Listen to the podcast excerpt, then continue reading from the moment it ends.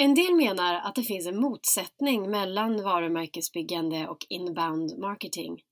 Att inbound marketing lägger ett alltför stort fokus på leadsgenerering, vilket riskerar att stjäla fokus från varumärkesarbetet. Det här kan vara direkt negativt för bilden av företaget. Jag heter Maria Hagman och du lyssnar på Crescendos B2B-podd om inbound marketing versus varumärkesbyggande.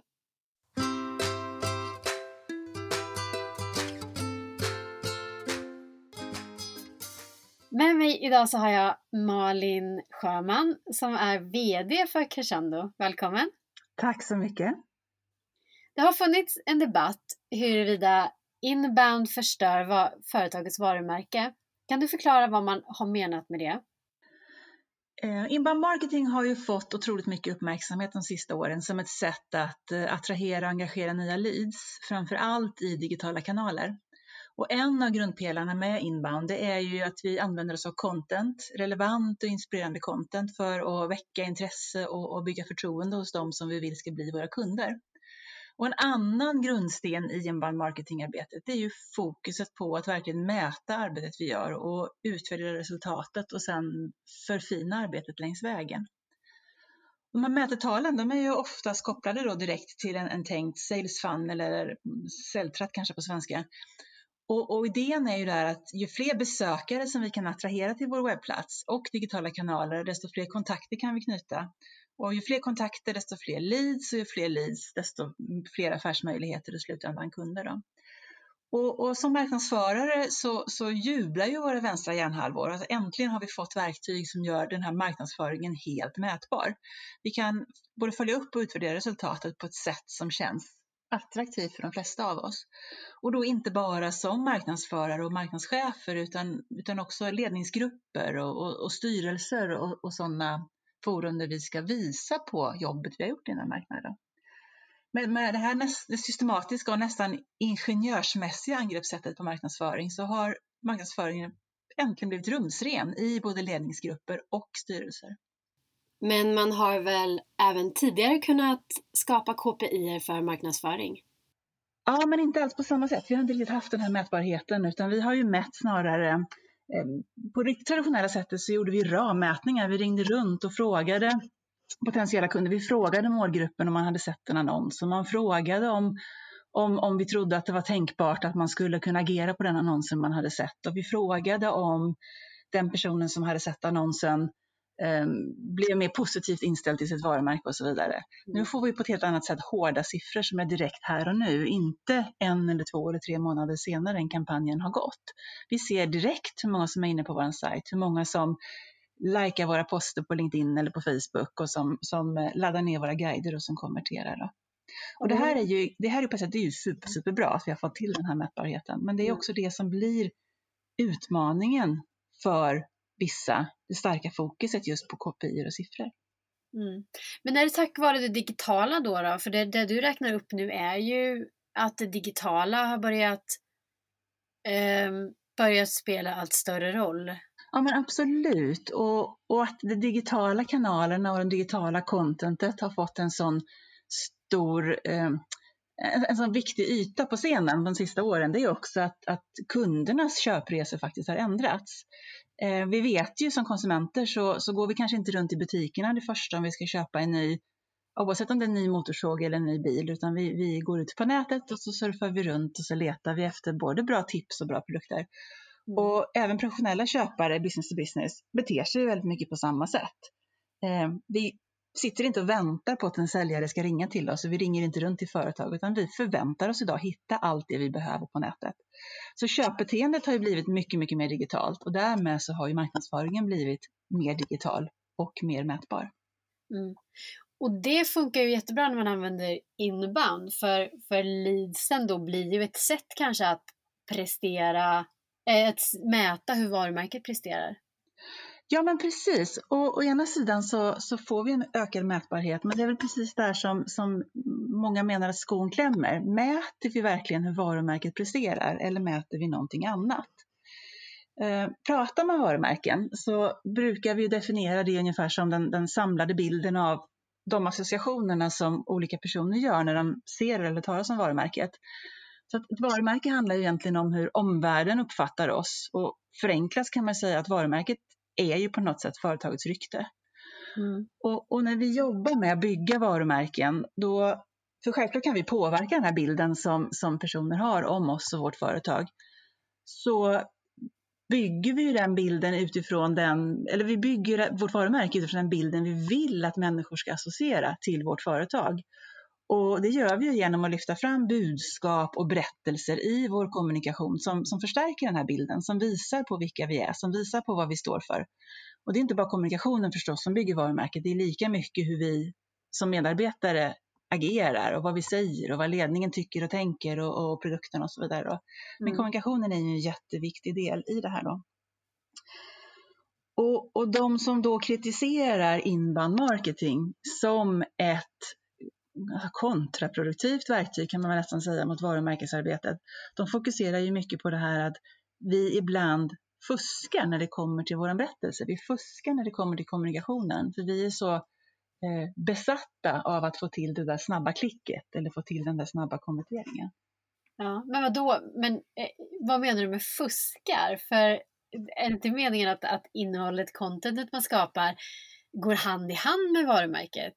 Självklart, och det är det som måste, det är det som måste vara grunden om vi ska få det här att funka ihop. Men jag tror att vi har ju nog alla varit med om att vi har känt oss lurade, klickat på en länk och så var det riktigt skräp, riktigt junk i den här artikeln bakom. Eller ännu värre, att vi har gett vår e-postadress och tror att vi ska få en e-bok och så får vi en, en tvåsidig, snyggt laddad, eh, snyggt designad eh, pdf med, med, med 20 000 eller 2000 tecken med högst banala råd.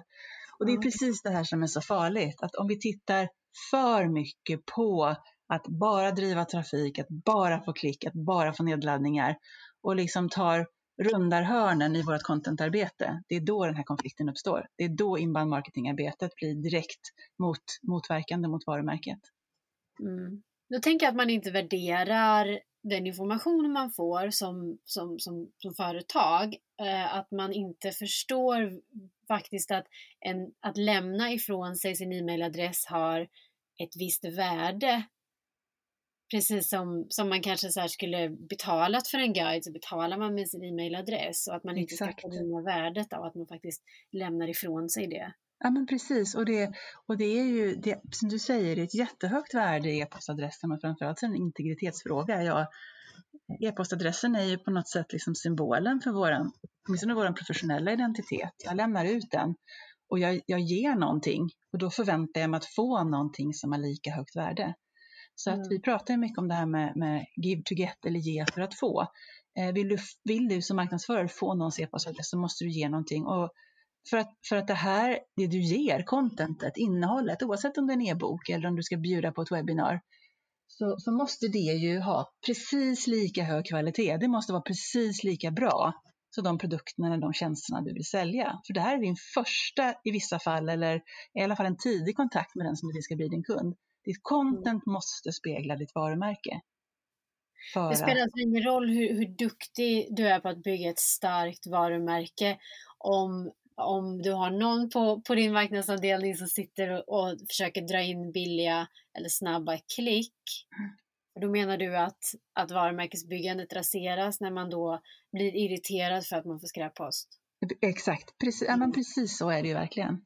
Mm. Så att jag tror att det här att, man, att vi får, eller att vi har kritik mot inboundarbetet, som där vi började, att det är negativt för varumärkesarbetet det ligger inte liksom i grunden i vad inbound marketing är eller vad content marketing är.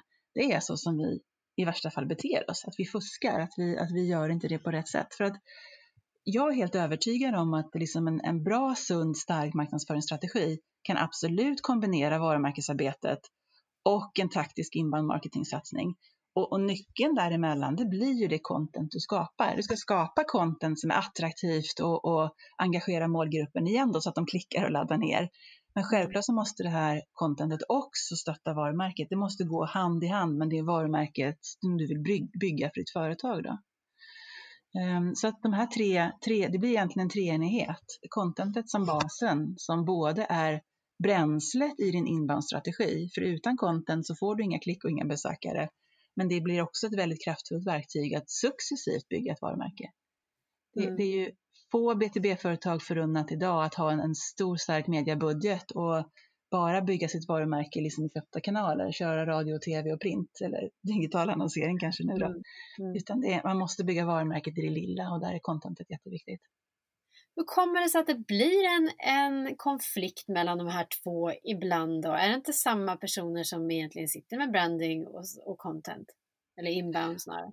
Ja, men jag tror att det är olika saker. Jag tror tyvärr att i, i riktigt stora organisationer så har det nog nästan uppstått liksom en klyfta där mellan, mellan Ibland tror jag varumärket ses som lite old school och det, är, det finns ett gäng som jobbar med varumärket och gör varumärkesarbetet och så finns det det, det det, nya gardet som är väldigt fokuserade på digital kommunikation. Så att, långt ifrån alltid, men jag tror att i vissa fall så uppstår en klyfta där. Och sen tror jag att det finns en annan utmaning i, i mindre företag som kanske inte har de här förutsättningarna att ha två, då, två funktioner som, som eh, jobbar med marknads, marknads, eh, varumärkesarbete respektive digital marknadsföring. Där kanske man inte riktigt ser vikten av eller vidden av värdet av att jobba med varumärket utan man går direkt på det här med, med inbound marketing, direkt på det här med de digitala kanalerna. Mm. Men tillbaka till att alltså, digitala kanalerna, det är ju kanaler för att kommunicera i. Det är inte ett självändamål utan vi måste ju ha storyn på plats. Vi måste ju veta vem vi vill nå, vad de letar efter, vilka problem de ska lösa, ja. Ehm, vad, vad, vi vill sälja, vilket värdeerbjudande vi har och sen också helt liksom egoistiskt från företaget, vilket varumärke vill vi bygga och så använda kanalerna för det. Då. Och det är väl just det som du har beskrivit så bra nu, det är väl just det att just själva innehållet som skapas, det kan ju vara väldigt nära varumärket, men sen är det just det hur vi konverterar det här till till, till leads eller kanske med mm. andra mätbara enheter, likes och så vidare. Det är där ibland den, den svaga länken kan vara. Precis. Ja.